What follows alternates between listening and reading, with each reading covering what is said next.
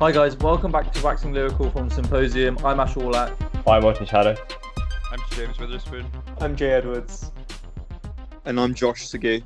And today we've got a quality pod on four other quite diverse albums. Um, we're doing Drukqs by Aphex Twin, Drums of Passion by Babatunde Olatunji, Blue Train by John Coltrane, and Virgins by Tim Hecker. So a lot of um, genre diversity as well as uni- as well as um, musical diversity in this pod. You've got kind of more modern classical stuff with the Tim Hecker, but and then linking perhaps to uh, more kind of classic vintage jazz. And then we've also got some quite percussive, um, unique stuff as well with the Babatunde, Babatunde Olatunji stuff, which is different to a lot of stuff I've heard in the past. And then we've got some more kind of um, Aphex Twin stuff that even differs from other parts of their of their discography, like selected ambient um, sounds, which is which is slightly different to Drukqs. But we'll get into that.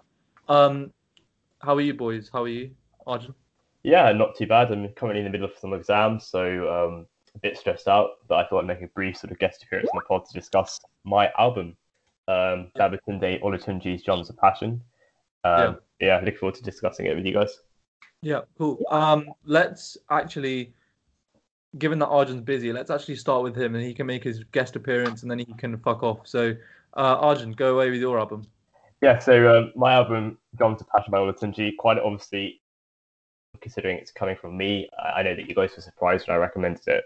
Um, the reason I recommended it was precisely that. I thought it would be an interesting listen for you guys who probably haven't listened uh, to this genre of music, um, nor have I, like the sort of Yoruba music from like Nigeria coming from the 1960s, sort of quite like percussion based very sort of like um, energetic, rhythmic, tribal music. Um, and I actually discovered it. Um, so one of the songs was like on a FIFA soundtrack from I think the 2010 World Cup uh, FIFA game. And you know, I, when I was playing, I was like 10, 11 years old. I really liked the song for some reason. And a couple of months ago, during like the first lockdown, I was just listening back to um, all the sort of FIFA playlists, um, like songs, and this one sort of um, stuck out for me and I just listened to the album. I thought, why not? Um, and yeah, I, I, thought it was a really fun album to listen to. Like most of the songs were quite similar to uh, the song Kiyakiya, which was the one that was featured on the soundtrack. And you know, I thought it would be sort of a nice one for you guys to listen to. I think the album is generally very strong. Um, I have a criticism that most of the songs are quite similar. Um, and you know, at times it can get a bit repetitive, but I, sort, I think that's sort of the point. But I think it really does showcase like um, Olatunji's like skills on the drums, as well as like you know very like conventional traditional sounds of African music. Um, and yeah, I, I, just love listening to sort of percussion. You know, I, I did enjoy this album. Um, just how sort of like groovy and powerful uh, the percussion was. Yeah, I think I think I agree. I mean, powerful I think is a nice way to describe it. I think this is very different to a lot of things I've heard, but I was pleasantly surprised by the power of the percussion and the kind of rhythmic um, the rhythmic kind of potency of, of, of most of the tracks on this. It was although it, it lacked kind of some other orthodox um, norms of music you might find in Western music. I didn't think that that detracted in any way, and in, in fact, I really enjoyed this different perspective. I actually thought that it was um, more kind of melodic than I thought it would be before I listened to it, because I thought it'd be quite percussive, and, and therefore there wouldn't be much differences in pitch and tone. But he developed, managed to develop quite a fruitful and full sound um, and I thought overall it was it was you know quite an enjoyable album. I think I gave this like a six point five or a seven out of ten, which I think is a solid, above average, good album. Um, and although it was actually quite different, I was, as I said, pleasantly surprised because I had no idea what to expect when I when I went into this. Um, Josh, what did you think? Um, I sort of agree with you as well, mate. Um, my, I think the standout track for me was Jin-go-lo-ba. Oh, however you pronounce it. Um, I think that's supposedly the most popular song on the on the project as well, and um, I I can I can really get its significance as well as like the like the project to um to sort of like bring um to popularize African music in the West as well. Um, and like I was I really enjoyed the project, but I did find it quite repetitive at times. Um, but other than that, really, like I, I, I, I did like I just I found it very easy to nod my head to. Like I, it's very vibesy. Uh, I listened to it the whole project whilst I was in the shower. Um, we love the projects, James. um, but yeah, like um, it's it was a good album. I, I mean, if if it wasn't so repetitive, I'd rate it higher. But like, I could tell why it was so, So, so was the rep, was the rep, so can you like talk a bit more about that? So that's like the first kind of negative thing you talked about. So it, you thought it was quite repetitive.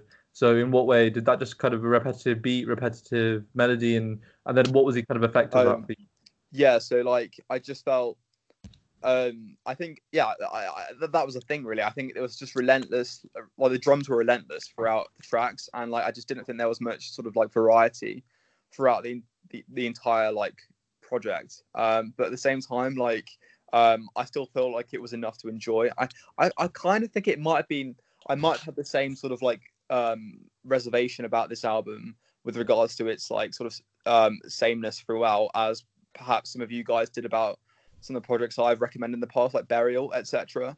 Um, but like, if we're going to rank, like, rate this album, I'd, I'd give it like a, a solid like seven out of ten because I do feel like it, it did blow me away. But it, the, the problem was it just wasn't much, like, there wasn't much change from like track to track, and that was my issue with it. But it's a it's a really good album, solid piece of work. Jay, what did you think? Because um, I know this is different, to, uh, similar to the rest of us. It's different to stuff you ordinarily listen to. So, kind of, how did you approach this before you listened to it, and then what was your kind of reaction? Um, I don't know. I mean, I was kind of going into it like, oh my god, I'm basically gonna be listening to like the bongos for 50 minutes, um, which isn't a very open-minded approach. But that's kind of what I went in expecting, and it wasn't that. It was a lot more interesting than I went in expecting. I didn't expect there to be vocals as well, which I think was something that I think really added to the element, um, made it more interesting to listen to. Um, it was kind of like vocal chanting. It made it quite um, exciting, and it felt kind of almost like carnivalesque at points. Um, that being said, I do agree with what both of you have said in that it's it's just a little bit samey over the course of the album. To an extent, I kind of feel like if I had just put the first song on repeat, I might not have even noticed any difference. Um, and I kind of feel like you know, I think it I think that's slightly unfair. no, I, that's probably a bit of an exaggeration, but I do feel like to an extent you don't really get much more. You don't really get much. Forty-five minutes into the album that you didn't get four minutes into it. Um, that being said, I mean, I did have a standout track, um, which was it was called Al Dunde. I don't know what about it. I think that's where a lot of the chanting was kind of at its peak. Um, So I thought that was quite an interesting album. Um, but yeah, I thought it was good. I'd probably give it like a six out of ten.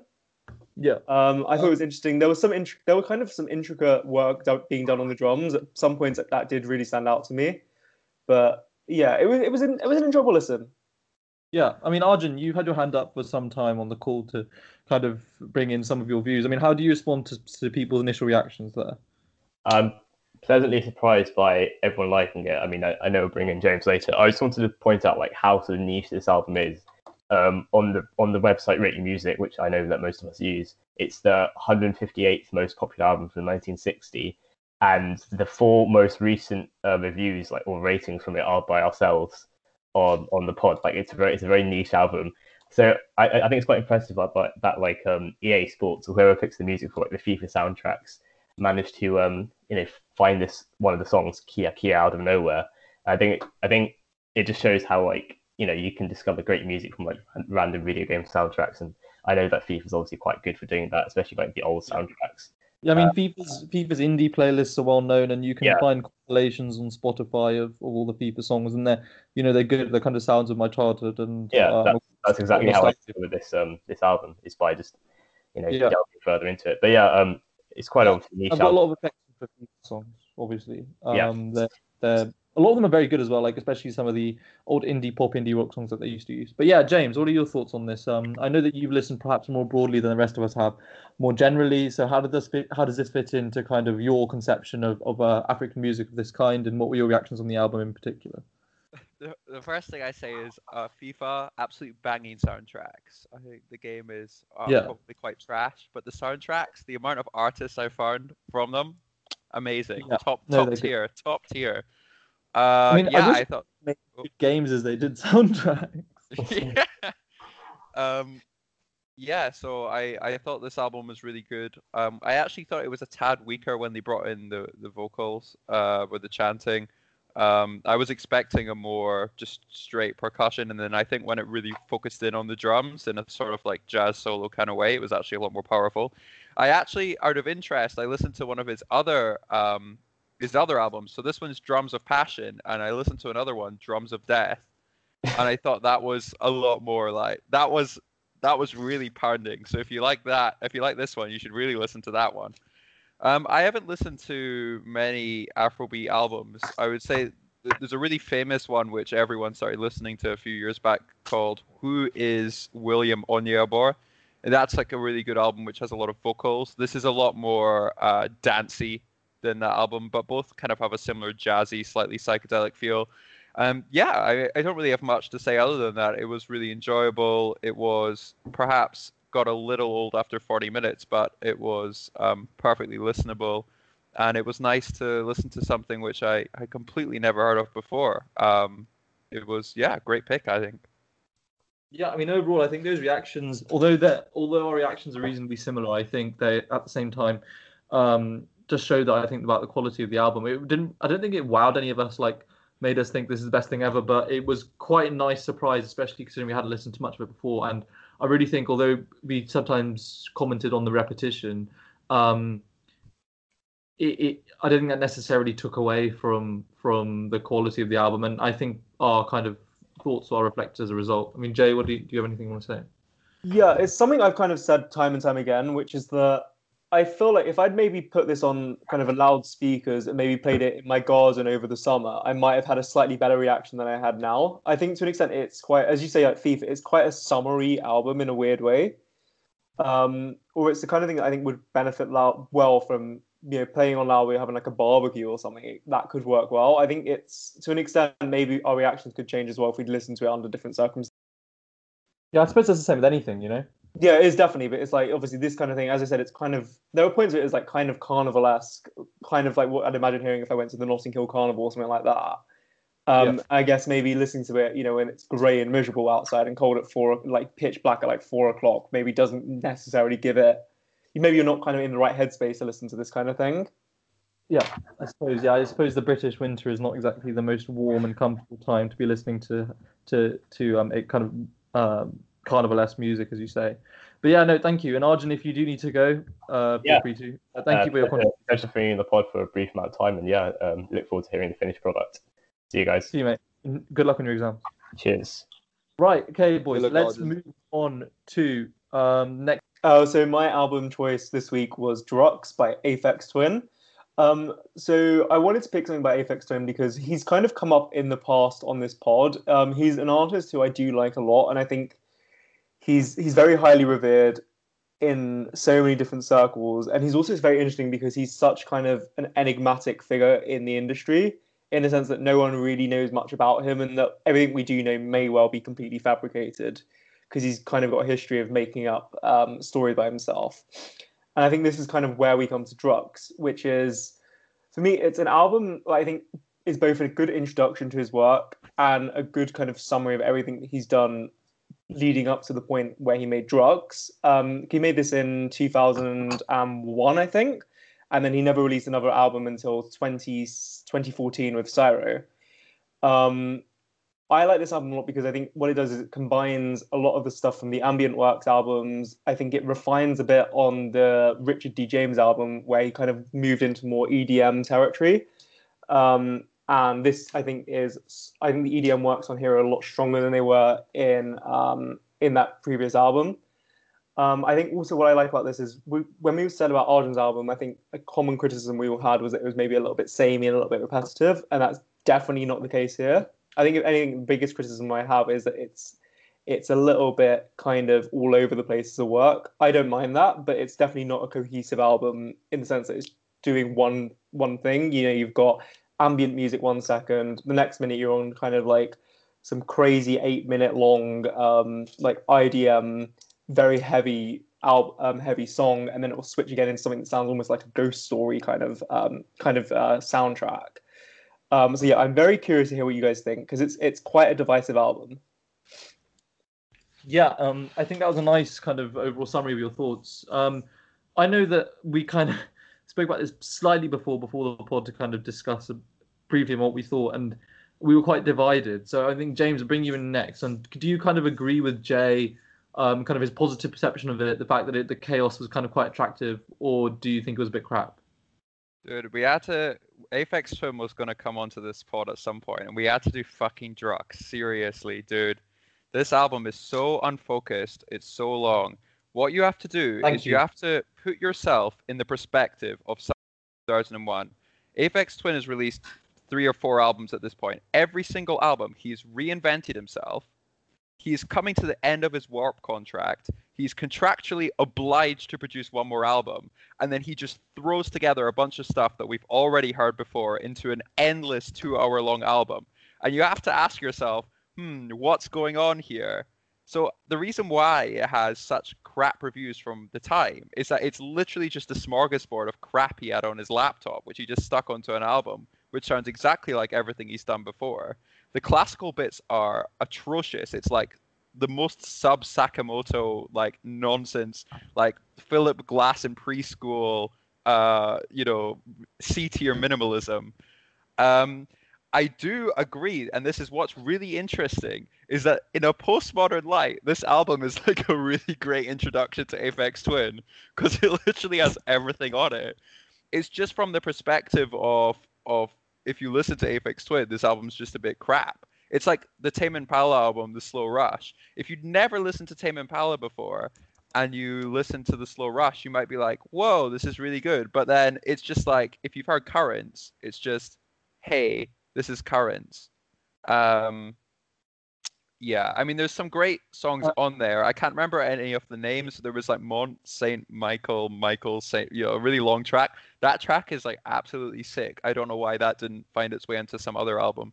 Um, but the rest of it's just kind of like a jumbled mess. That's not to say this album isn't ten times better than like any Ariana Grande album, but um, yeah, Yeah, I mean, okay, so I pretty much agree with James there. I don't know who mentioned this in the chat, but whoever it is should be ashamed of yourself when they talked about the genre changes going from classical to something else.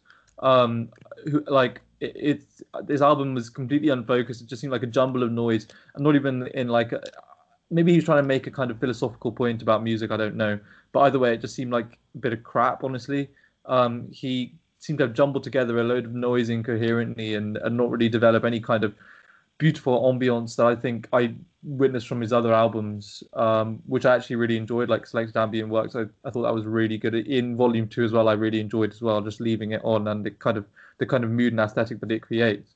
This, on the other hand, was just like awful. To be frank, I didn't enjoy it at all. I was just sitting there thinking, like, why am I wasting my time listening to something that clearly the artist doesn't really care about? So why should I care about it myself and spend time? You know spend time giving it any credence. I, I, honestly just just felt like it was a waste of time. Um, I, I thought that um, it was a massive drop off from his later albums, sorry, from his earlier albums, and and and given that James has given that uh, explanation of what actually went down contractually, it makes sense um, in terms of the context of his situation. Um, but there, that that result means it's not really something I'd want to listen to. And I thought the classical bits were shocking. Like I've I've actually come across people who um, do actually attempt to do like modern classical music and James's album that he recommended this week is a good example of of, of modern-ish classical done done very well. And this is just an, actually an embarrassment in comparison. Um, I thought that it was overblown too full of itself and um, honestly just just not worth your time. Josh Fucking hell! Wow. um, I felt like I've just like listened to Roy Keane and Graham Souness slag off Paul Pogba or something. Um, bloody hell! I so I I'd listened to a bit of Aphex Twin before having listened to Drukqs, but nowhere near as much as you know either of you guys have you know have. And like so, I was still kind of like a bit of a newbie. And the only album I'd really religiously listened to um, from his discography was um, the first Ambient Works album and obviously like this project is vastly different. Um but um like i did like after listening to this album listen to his other works as well. So i did listen to richard d. James and the second ambient works um project etc and i i have to disagree with um uh, with james and Ashwyn. I i'm in awe of this project. I think it i think it's incredible. Like the way i look at it um is like i don't know like this is a really weird wait analogy, wait, but- are you being serious or ironic no, I'm being serious. Like the way I look at it, it's a weird analogy to make, but it's like think of Kanye West and some of his albums. Like some of his most acclaimed albums are the messiest. Like are the messiest ones. Like like Life of Pablo, in my opinion, is a is a full on mess. But I think it's his best album. And like sometimes like albums like you know this this Drukqs album or or whatever else like they have you know even though they're quite schizophrenic and random and abstract like for some weird reason they just make a connection with the listener. And with me like i i just loved it went from like rdm to classical etc whether it was done good or not i don't i don't know.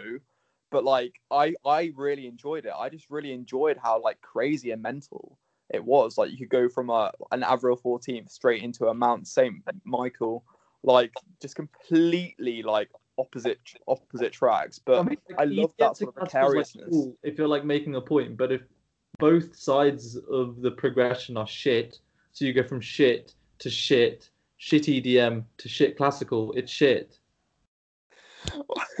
right. Okay. Um. I I don't. I don't think they're shit, but I guess I don't have I haven't listened to enough classical music and enough IDM to to really compare. I reckon, and like of the few IDM projects I have heard, like I would really put this quite high up because it's just it gives you something different because it's so schizophrenic and unpredictable, and that's what I love about it. Like I I just and because it's so long as well, like maybe I'm just really rinsing it out, but like I just it's just endless. And like for me like I just don't know what's going to come next. And like throughout the entirety of the project I, I just could not pin down what I was going to listen to in the next track. And I really enjoyed that. Um and so I think I, I think it's when I first like saw that, I looked at the reviews before I listened to the project, and I saw that Rolling Stone had given it a one star, and it got really, really, really mixed reviews. I was like, why has this album been recommended? It's going to be absolute trash, and it's ended up being my favorite project at the moment from his uh, from Aphex don't think it's a one star. I definitely putting it out there. I don't think yeah. it's a one star. I was like, there was just so much ill will, I think, towards the idea that this was a, co- a, re- a contract breaking album um, I was kind of surprised to see it was one star, but I wouldn't put it any higher than three. I don't think. No, that's fair enough. But um, no, I mean, like I, I, like I said, like I, I'm not as well tuned with Aphex Twin's discography, but for me personally, like just the the unknowing of what was going to come next really was a thrill for me. And I've listened to it multiple times, even though it's a hundred minute project. Like I've listened to it so much. I think it it's one of those albums this year which I've just been so pleasantly surprised with. Um, like when I like I, I, mean my initial thoughts of like before I listened to it was gonna be like oh, this is gonna be trash if the reviews are trash. And I've always followed reviews. As bad as that sounds, I've always been swayed by reviews before I listen to an album, and I think that's an that's a problem I have. Like I, I care about people other people's opinion before I've made it my own. But with this, I was just so taken aback with how much I differed to like the contemporary reviews which had been released at the time for it. And like I, I think it's a great project. Um, and one I will keep continuing to listen to. So I'm completely against what we thought you know James and Ashwyn have said. But like I like the fact that like we're so divided on this album because like this is the whole point of like this you know this this series is to is to have these controversial opinions. But I love this project. My estimation of the album is kind of reduced when I compare it specifically to his other albums rather than if I just compare it to kind of the average album that's released because if you compare to the average album that released, you still have to admire this for its kind of ambition and the fact it's its attempted scope is, is, is worth admiring rather than if you compare it to his albums and just the quality differential just becomes really bad for it. But yeah, Jay. Yeah, I mean, I obviously do probably side on. I obviously agree on Josh. It's my pick. Um, I obviously like the album. Um, that being said, I mean, I have re-listened to some of Aphex Twin's works since listening to this again for the pod, and I do think it is. I do agree that it's weaker than the other stuff, in the sense that I think you know, obviously on ambient works, the ambient, the ambient tracks, the quieter tracks are just they're just so much better and they're more cohesive and they're more interesting. But what I do like a lot about Drukqs is even I've listened to it a couple of times now. Whenever you listen to it, it kind of feels almost more like you're listening to a playlist than you're listening to an album, in that you never know what's going to come next. And I find myself constantly getting surprised, and it's even on someone like on Mount St. Michael, for example, which I think is by far the standout track on this album. Throughout the eight minutes of the song, it's surprising every two minutes or so. It's changing things up, and it's becoming more and more interesting. Um, and I think there are hints of someone who obviously is very he's very clever and he knows what he's doing. He's got a lot of talent. Even if I think that talent's more refined on selected ambient works maybe even on Richard D. James, which I'm still not really mad about. Um, I think this is a worthwhile album. I think it's interesting in that it's kind of organized chaos on a disc for 100 minutes. Also, I would like to say, like, I know, okay, fine. I, I probably could make an argument for some of the stuff that James has said, but it's not actually again a conclusive argument. It's just a theory that this is what happened. This is the theory of the people who didn't like the album that just said, oh, it's actually just like a hard drive that you found online and he just like uploaded it and that was it. Uh, well, Aphex Twin should be grateful for this theory because it gives some credence or gives some justification for how bad this album is. Because if it is more contractual dispute, he just fucked up, hasn't he? Well, no, I didn't. I mean, listen. There's, as I said, like James made this point. I think if you're looking at something like Mount St. Michael, there's no way that would not have made it on an album. That's a very, very good track. That's one of his best tracks, quite easily. There's no way on. I think most people would agree. Even people who don't like this album would agree that's one of his strongest tracks. One track. Um, what? One track. Mounts and, um, there's 50, um, 56 uh, Cymru beats, whatever it's called, the one that opens up the second side. That's another really strong. There's other ones on the album that are really strong even if there are weaker tracks. But I think I don't know. I don't necessarily buy. I think maybe some of the tracks work their way on here just out of pure contractual dispute, but I don't think the entire thing was just him uploading a lazy hard drive. Fair. Um, okay, let's move on then. Uh, James. Hi. Go for it. oh, right. Okay. Yeah. So, uh, yeah. So my album is um is Virgins by Tim Hecker. Uh, I think Tim Hecker is a really interesting one to discuss because a lot of people describe his work as ambient. Um, but when Brian Eno invented the term ambient, he meant it to apply to inoffensive music that sort of became part of the background in which it was played. And by contrast, Tim Hecker makes music that you sort of have to devote your entire attention to in order to understand. Uh, it's supposed to be played loud. It's supposed to drown out everything else, and I think it's just supposed to kind of consume you. Um, Virgins is actually a, a kind of unconventional Hecker pick. His 2011 album is much more agreed upon as as, as a great piece of work. Uh, but for me, uh, that album, which is called Rave Death, and whose album cover is literally a group of people pushing a piano off the top of a building, is much more obvious than this album um, because its destruction is very literal. Hecker sort of degrades and warps samples until they become um, ghosts of themselves, and the melodies are a lot clearer. Virgins, by contrast, feels like the sort of great black monolith of, of ambient music. People have said it sounds like Steve Reich meets the disintegration loops, but played loud, I think it sounds more like Steve Reich trying to conduct an orchestra within the Twin Towers as they collapse upon him. Um, when you look at that cover image, I think it has to be one of the most stunning and evocative pieces of album art I've seen from this century. Another image, of course, instantly jumps to mind, which is one of the shocking photos that became seared into popular consciousness from the Abu Ghraib prison. But when you look even closer, the album cover is actually a statue under renovation in a in an ancient Icelandic church, potentially of Christ. And I think that's really fitting with this album because when I hear this album, it feels like I'm lying in some, you know, ancient church in the middle of the wilderness, you know, cloaked in fog. And over the course of the album, it just feels like the building just disintegrates. It's pulled into the air, sandy down, ripped apart, and I feel time pass in immense waves powerful emotions that cycle through fear and stress and awe and happiness and have these crazy hypnotic visions on occasion as well. And I think it's a very powerful transportive experience designed to be played loud so you can feel the pressure changes in your ears and the bass ripple through your body and you become part of this sort of all-encompassing vision of pure sensation. And it feels so cosmic and yet so grounded, dark and earthy. Um, and I think when I when I consider it in its totality, I think this album is about total destruction and it's about euphoric transcendence and it's about the way that those two things have always spiraled around each other in art and in culture and in life until they, they become one and the same and carry you away. And it's just one of the most powerful listening experiences I can think I've had in the last decade. No, I think um, I'll just go next. I, I, I think I, I agree a lot on, on terms of the quality of the music in this album. I don't think it gave me as kind of as powerful experience as it did to James, and I obviously admire um, you know his reaction to it. Is kind of genre defying or or as decade defying. But I um, decade defining rather but but I, I really admired this album. It was one of the better executed bits of modern classical or modern long form music that i have encountered actually in a long time. It might be one of the best it might be the best ambient album i've heard. I really enjoyed the kind of different differing tones of the music, the rich quality, um, the varying timbre and pitch um, that kind of accompanied the album, whether it was the low, bassy, thin, synthy sounds or the more unusual yet very welcome resorting to classical instrumentation.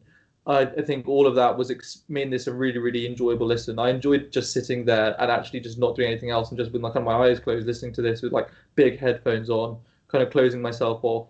Um, and it differed from other ambient albums in that sense because I ordinarily um, I ordinarily kind of um, listen to albums, um, ambient albums, um, but when, um, when while I'm doing something else, and I and I do something like some work or or uh, I'm doing some reading, and I have the ambient album in the background. But this one, to its credit, demanded my full attention, and I had to kind of stop what I was doing and listen to it. I think James echoed echoed that as well, and um, I, really admired it for that. And it is probably the best ambient album I've heard. It's definitely like an eight plus, eight to nine out of ten, I think, and uh, maybe eight point five. And, and um, I, I, think honestly, it was it was quite a powerful experience because I I really enjoyed the way that he combined old and new sounds and sometimes in the same track, and it, it made it a particularly powerful, evocative experience, both with the kind of momentous nature of the emotions he was conveying, but also with just my admiration for the instrumentation that was that was happening in, in the album as well. So yeah, I really enjoyed it. Thank you, James, uh, because I hadn't heard it before.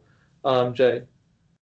Yeah, I think I, Ash pretty much hit the nail on the head there. Um, I agree with pretty much everything he said in the sense, especially because I've I've said this as well a few times. I've kind of used the backgroundy words where I've said that you know music just didn't feel like it was trying to get my attention, and this definitely wasn't the case here.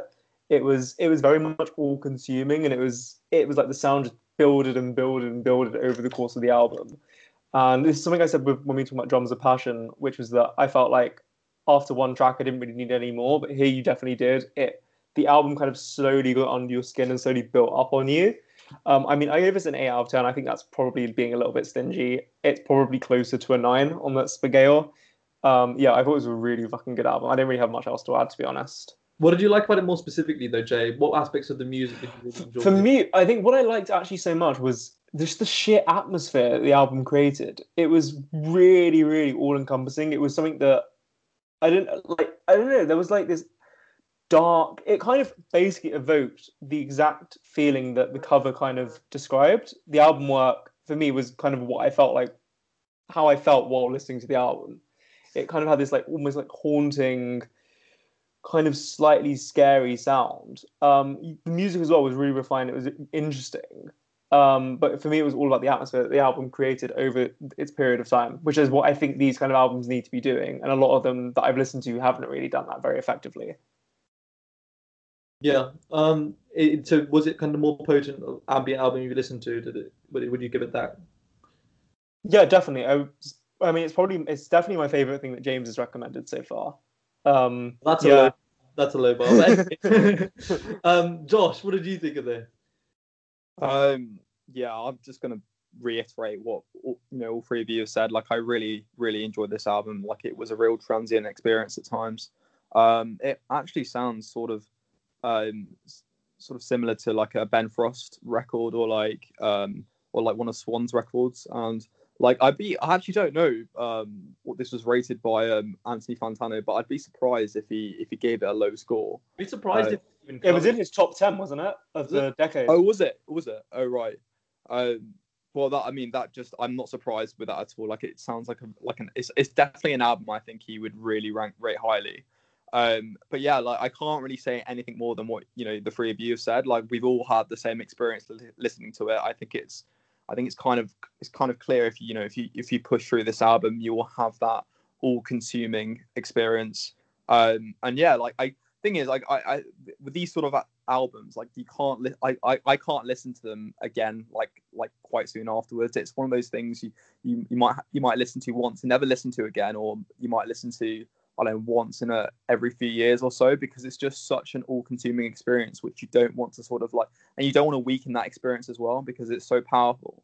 Um but like it did really hit me. And like i listened this is this is this album i listened to in the dark when i was going to sleep and that sort of that sort of like you know like i, I got that real ethereal but also sort of like distant um sort of like cosmic sound um, really, really, really, hit me whilst I was in like a dream-like state as well, and I fell asleep listening to it. But like not because it was boring, but because it was just I don't know, like it just I felt like I I'd already like sounds weird, but like had descended into a dream, even though I was st- like I don't know, like if you know what I mean, like I.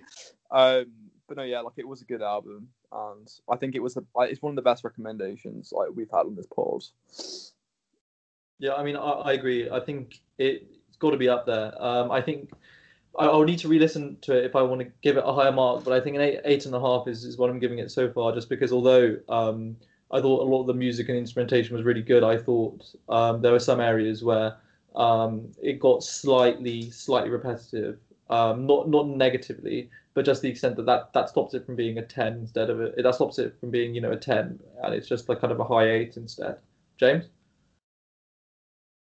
Yeah, I was just going to briefly add on the Ben Frost point that Ben Frost almost certainly ha- worked a lot on this album. Um, ben and Tim are like best friends, and they always worked on each other's albums. So it's it's almost certain that he was present at all the recording of this album.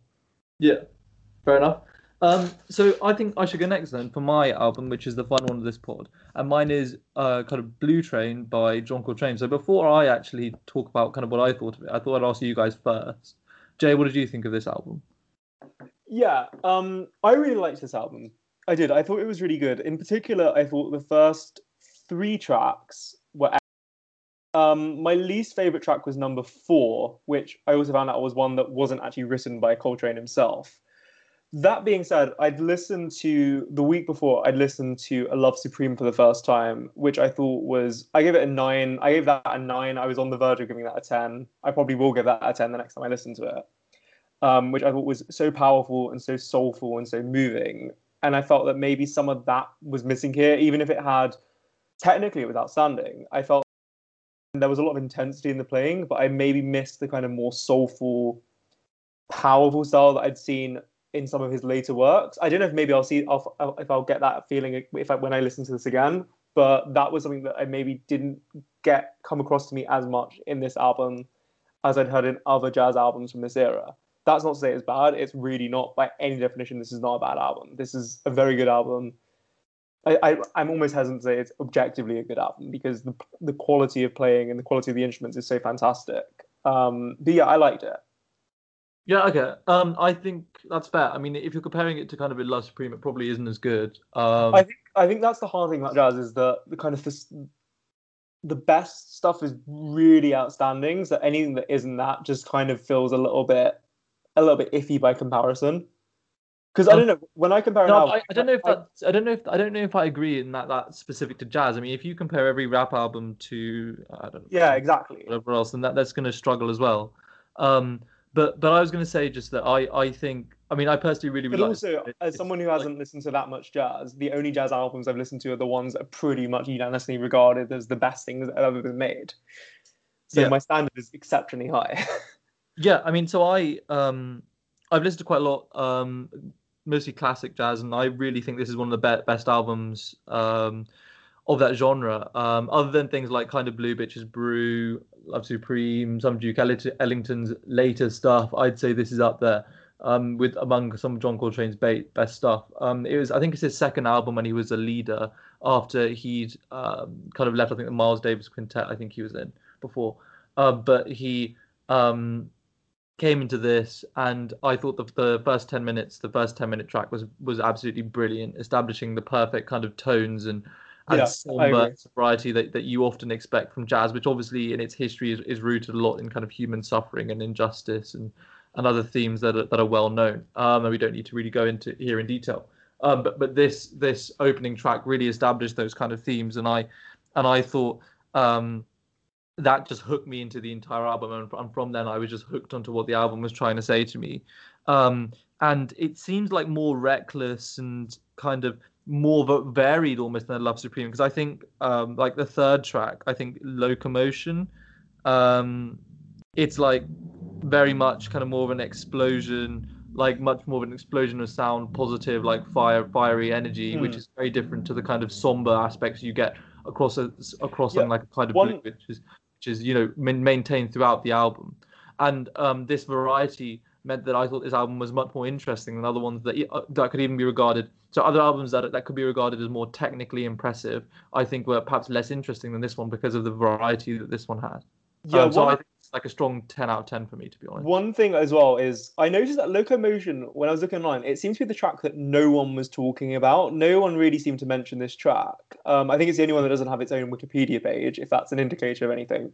But I was listening to that. This is a really good track. I agree with you completely. This kind of took me by surprise after you had two two tracks which kind of were similar-ish, and then Locomotion had a completely different vibe. It was more, I think there was more percussion, if I remember correctly, in in that track. Um, I thought it was really, really good. Um, I think my again, I just said this. My biggest criticism was track number four. I just for some reason it didn't really do it for me. Yeah, I mean, I, I thought the Moment's Notice that track was actually outstanding. It was um, the fast chord changes. I think really show Coltrane's almost unique ability to understand and input melody, um, as opposed to kind of just modal tone changes. He has a really instinctive, uh, or he had a really instinctive feel for kind of what melody should be, linking together different bars and um, different kind of uh, different kind of musical phrases. And he did that with a lot of proficiency and I think that was shown in that track in particular, as well as kind of the track um, "Head of Old Fashioned," which is, I think, the one track he didn't write on the uh, on the album, but it kind of still reflects a kind of nice ballad tone that that fits nicely within the album. And, and honestly, I think cohesive, and it still it still lends the al- album some kind of cohesive, holistic um, appearance. Uh, but yeah, James. Uh, yeah, I really enjoyed the album. It was an in- it was a weird pick, uh, Coltrane wise. Um, I was maybe slightly too easy listening for my own what I would usually listen to. Um, but I thought it was it was a nice listen. I listened to it a couple times just because it was very short, uh, short and sweet. Um, I think Giant Steps is still a lot better, um, but it was it was a nice listen and uh, it was you know it was good. Yeah, Josh, what did you think? I mean, do you want to go in more detail, actually, James, before I bring Josh in, just in terms of like what you liked specifically, musically, specific tracks, and how does this link to other jazz albums you've listened to? It's been like two weeks now, dude. Uh, let's have a look. let's go on Spotify, look at the track listing. Um, again, I think that Locomotion probably is actually the standout track on this album, which is weird because apparently it's not as well renowned. I've not googled it, so I'm not sure what's well renowned and what's not. Um, I thought that Blue Train as well, the title track was very good. Um, everything else was maybe not as forgettable, and uh, not as forgettable, not as memorable. Uh, as I understand it, the style that this is, this album is, is known as hard bop, uh, which makes it sound a lot more hard and bop than it is. Uh, it sounds like easy listening to me. Um, but I think obviously that obviously Coltrane comes through really nicely. Um, but there's not so much innovation. That's the problem I think with this album is that Coltrane was, you know, Yeah. mastering something which already existed, and you know, because this is a really early album from him, you know that like straight after this or one or two albums after this, he goes all out and creates like the landmark. Um, so it's interesting to see where he's coming from there. But um, really, I I don't have much to say whether that's positive or negative. I don't know. It just is. Okay, no, no, uh, I think that, that's fair enough. Uh, Josh? Yeah, um, if like we were going to like sort of compare each other to like uh, I don't know, like taekwondo belts in terms of competency when listening to jazz, I would put I would put Ashwyn as like a black belt, second degree. Um, I'd put I put James up there as well as like a as like you know a solid red belt, maybe a black tag pushing it, and you know Jay would be uh, yellow tag. I'm like a yellow, belt yeah. I'm like a solid yellow. yeah, yellow. I'd say yellow, and I am literally a white belt. Um, like I haven't listened to much jazz, uh, jazz at all. Um, really. Um, the only artist I can say I've listened to is Kamasi Washington like twice, and um, obviously Yussef Kamaal, which is like these are not like the. I mean, these are modern pioneers of jazz, and it's completely different to the American jazz scene. Um, but also like I've only li- I've listened to Love Supreme once, and I've I like never really listened to much Miles Davis apart from sketches in Spain, which Ashwyn recommended to me like a few months ago, which I did actually like. but I really can't comment much on tons of like the intricacies of the project because I, I I, don't. Sketches from Spain is probably better than this, but the reason why I recommended it to you because I knew that you hadn't listened to much jazz before was that it's a very easy, very easy listen. It's a film basically for films. It's basically a film score, and it's got very obvious um, kind of thematic um, uses of, of, of kind of brass. You know, it's it's very much got a kind of Latin-y sound, um, and it's like quite easy listen compared to other jazz albums, I think. And this is also just really good. I can definitely see that, and um, I guess yeah, I can see why it would be seen as like a gateway drug in, into listening to jazz. Yeah. Uh, but at the same time, like um, yeah, like I my my experience with jazz is very minimal. Like the most I've really heard of jazz, re- like repeatedly, is probably from a Kendrick Lamar album or like or a D'Angelo project. Like that's how like little I know about the jazz scene. But um, yeah, upon listening listening to this album, I must admit, like the first time I tried to listen to it, I couldn't get into it because, and I guess like that's something we need to bring up as well. Like you know, just because we are supposedly music buffs, it doesn't mean we can appreciate every genre, or or Yeah. should I say, we can appreciate every genre of music, but it doesn't mean we necessarily feel like a connection to it. And like I think this is how I felt the first time around listening to this album, purely because like I didn't really know what I was looking out for, and I didn't really have anything to compare it to. And needless to say, still like I guess like you don't need to compare a project to something else um, in order to appreciate it. At the same time, like um, I, I I couldn't get through it the first time round, and then I I tried it a week later, and I I properly listened to it. I think the setting was a bit different as well. I was much more sort of like relaxed and comfortable in my room listening to it whilst I was doing some work, and I I, I found that I really was vibing with it. Um, I can't rem- like I can't really remember the breakdowns of each songs, but um, I'm like I think we got Blue Train is which is that the first track? Which was the first track? Yeah, the self-titled. Yeah, I I like the first. I genuinely like the first track. It was a good opener. Um, but yeah, like other than that, really, I, I can't really um I can't really say much other than I did enjoy it. But I'm Mm. still I'm still very much like an amateur when it comes to. I mean, like if this was like a FIFA difficulty level, de- difficulty level, like it's I'm I'm a beginner. I'm definitely a beginner. Uh, whereas like some of you guys were on like legendary mode. Um, Yeah. but like I, I I wouldn't mind like if you you know you sent me some like other very very good and exceptional jazz projects so I can really get into that genre. And like maybe right now this isn't the time for me um to to really get into jazz just because I'm where I'm at with my music listening journey. But at the same time like I, I could appreciate that that this is a quality piece of work even though I probably couldn't be you know like very fulfilled from what I heard. Um and yeah like other than that really I also agree agree with what Jay has said like um, of the projects I probably listened to, or the very few, very very few jazz projects I listen to, like I'm only I've only listened to like the most acclaimed projects. Like I feel like I don't know, I don't know if this is like a stereotype, but I feel like any project you've heard of in the jazz world is just deemed a 10 out of 10 album. Like I, I, I like I only I only know of jazz like jazz projects which are seen as like the greatest albums of all time or the greatest albums in that genre. Like like you know like everyone's like, everyone who's like a music buff has heard of bitches brew and like etc etc like um and i don't think many people are aware i mean i might be talking absolute bullshit but i don't think many people are aware of like the lesser good albums or the lesser known albums because it just, just seems like every jazz project is seen as like a stellar piece of work um and so like i'm a bit worried about like you know like it being in jay's shoes and just sort of like listening to every you know every exceptional album and not really knowing what why they're exceptional just like they are exceptional. I guess there's not much different like differentiation in terms of like quality of music in the jazz genre.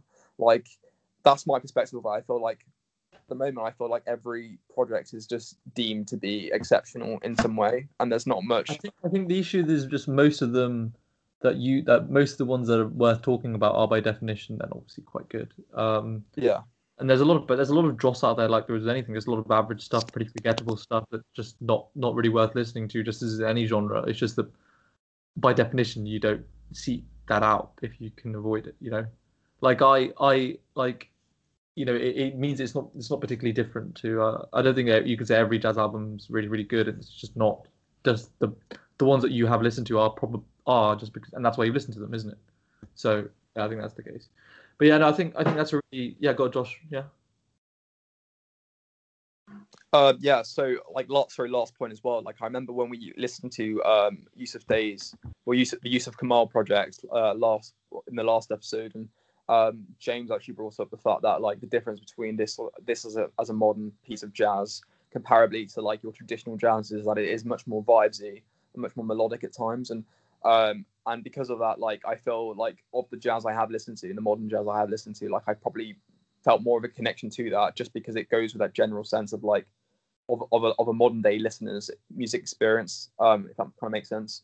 Um whereas like with this i just feel like you, you have to have an acquired taste like to listen to a project like this. And you know like in terms of like really you know like deconstructing and breaking it down there's a lot to take in because these I mean, I, am I'm, I'm assuming that most other jazz project, big jazz jazz projects are the same, but they are very very dense and like there's a lot to unpack from them. Whereas like a Yussef Kamaal project was very easy on the ear. Yeah, uh, I thought anyway, uh, and like all that I heard from that Yussef Kamaal project, which I do love, is just the drum. It's just the percussion, like that just overtakes all the tracks, so it's quite an easy listen.